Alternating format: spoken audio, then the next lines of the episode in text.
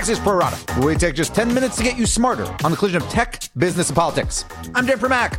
On today's show, the FTC's message for Facebook and a possible space crash in Silicon Valley. But first, holding cities ransom. So last Friday, the city government of New Orleans shut down. Not at 5 p.m. like it would on a normal Friday, but hours earlier after the detection of a cyber attack in its municipal computer network. What the city referred to as, quote, an abundance of caution resulted in all of its computer networks, internal and external, being taken offline. City offices, the physical ones, were closed, and even the official New Orleans homepage was unavailable. Now, New Orleans officials say there is no evidence that actual information was compromised, but not all of its systems are back online yet, and the overall episode reflects the vulnerabilities of city governments to cyber intrusions at a time when more and more of their services, including vital, sometimes life saving information, are being provided virtually. One thing missing here from the New Orleans attack was a so called request for ransom, which is when a hacker demands money to put everything back to normal. But ransomware attacks against US cities and towns are more common than you might think and often very difficult to navigate. By the numbers here, Barracuda Networks reported in September that 50 US cities and towns had seen ransomware attacks so far in 2019. And a more recent report from a company called Emsisoft puts the number north of 100. And that latter report expands the figure to 950 if you also include educational and healthcare systems. Now, when it comes with how to deal with these attacks, there are no easy answers. On the one hand, you don't want to encourage future intrusions by paying off the hackers. But on the other hand, the ransoms are often cheaper than not paying them and then having to fix the damage. A lesson that many corporations have learned and begun to heed. The bottom line here is that what happened in New Orleans could well be coming to a city or town near you. And it seems that the best possible solution in these cases, at least for now, is to pull the plug. In 15 seconds, we'll go deeper with Axios Cities editor Kim Hart. But first, this. Axios gives you the news and analysis you need to get smarter faster on the most important topics. In our unique Smart Brevity format, we cover topics from politics to science and media to tech. Subscribe to get smarter faster at signup.axios.com. And now, back to the Pro Rata podcast. We're joined now by Axios Cities editor Kim Hart. Do cities and other local government entities usually actually know when their systems are being attacked? Uh, not really, in fact. The International City and County Management Association found that about 30% of local governments don't know how often their systems are attacked. And the ones that do know say that 60% are being attacked on a daily, if not an hourly basis. So they know they're being attacked. They may not even know how often, though. You look at the situation in New Orleans, and, and obviously we don't still know a huge amount about the actual intrusion, except say it must have been more significant than, you know, probably, you know, some kid, you know, getting into the system system because they decided to basically take everything offline. From your perspective, was that prudent? In other words, did New Orleans do the right thing, kind of this abundance of caution strategy? I think probably so. I mean, I think that the guidance coming out of federal and state governments is to, if you see any sort of suspicious activity, take everything down, disconnect from the network, and try to troubleshoot. It sounds like this troubleshooting is taking longer than they expected, even as of an update on NOLA.com late last night and early this morning. A lot of systems are still down. Police are recording incidents manually. They had to put up a temporary website so that people could still do other city business. And most of it is coming down to pen and paper.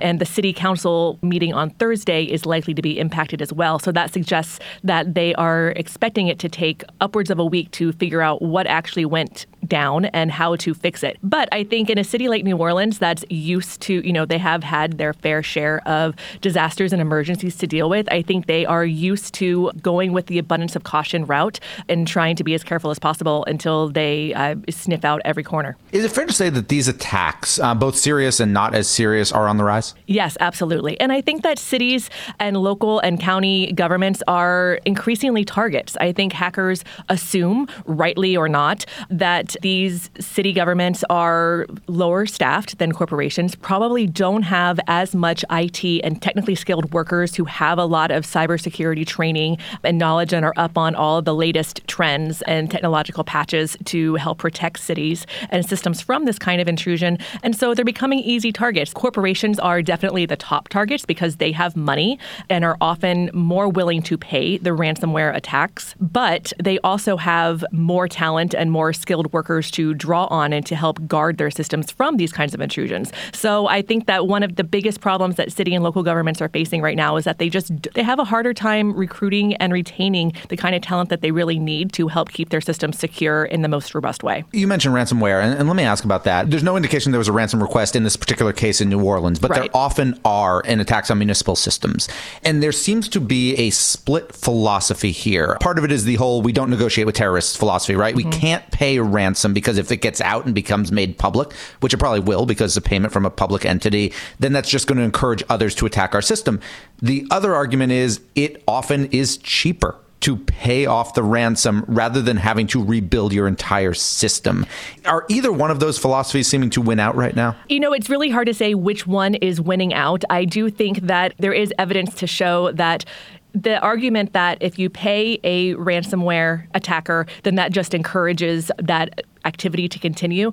Experts out there have said, well, it's not really encouraging a market because the market's already there. It's clear that the market is there in the increasing number of ransomware attacks. However, for some cities, the best response might be to pay the ransom, then use the millions of dollars that would have been spent on recovering the systems after that to strengthen the cyber defenses before the next attack so that they're more prepared going forward. But a lot of cities, you know, Atlanta and Baltimore have been hit. Baltimore chose not to pay the ransom, and it might cost upward of 20 $20 million to restore the systems, which is significantly more than what the ransom was in the first place. Yeah, I the think, ransom was like $75,000, right? right? I think. Something so like really, I, I, think that there, it, but it really just depends on, I think, what the city council decides to do and what their particular resident base, you know, really feels strongly about since they really, you know, they're elected officials and they're trying to do what their citizens like. What's the federal role in this, if any? Obviously, we're talking here about local governments, municipal governments, but we're also talking about a lack of money and, and a lack of technological resource. Is there a federal role here? And if so, what is it? I, I, know there's apparently this this so-called zero trust pilot program. What can and should the federal government be doing? I think what the federal government is doing more of is trying to be more of a resource for these governments that just don't have the same amount of resources that the federal government does. I mean, for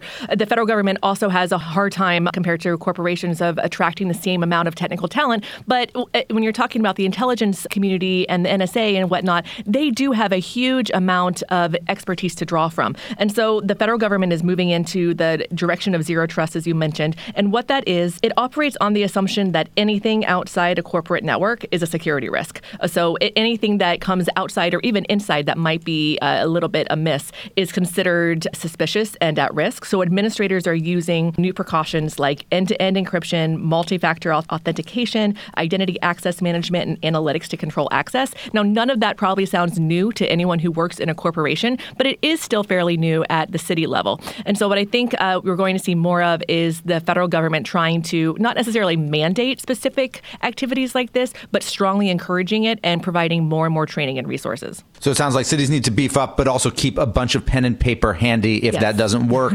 Kim Hart, editor of Axios Cities, thank you so much for joining us. Thanks. My final two right after this. There is more news out there than ever before, but these days it's harder than ever to find it and to know what to trust. Axios AM takes the effort out of getting smart by synthesizing the 10 stories that will drive the day and telling you why they matter. Subscribe at signup.axios.com. And now, back to the Pro Rata podcast. Now it's time for my final two. And first up is Facebook, which may not have to wait long for new and very significant government regulation. As first reported by the Wall Street Journal, the Federal Trade Commission is considering an immediate move to block the company from integrating the back end infrastructure of its three messaging platforms, which are Facebook Messenger, WhatsApp, and Instagram. Why this matters is that Facebook's original decision to merge the three was viewed by some as a preemptive move against DC under the old mantra that it's harder to unwind a merger once it's completed. And Facebook is desperately afraid of being forced to divorce its Big Blue app from either of its sister apps, so is racing to make them technologically inseparable. Now, the FTC isn't yet commenting publicly, but were it to move forward, it would have to do it this way.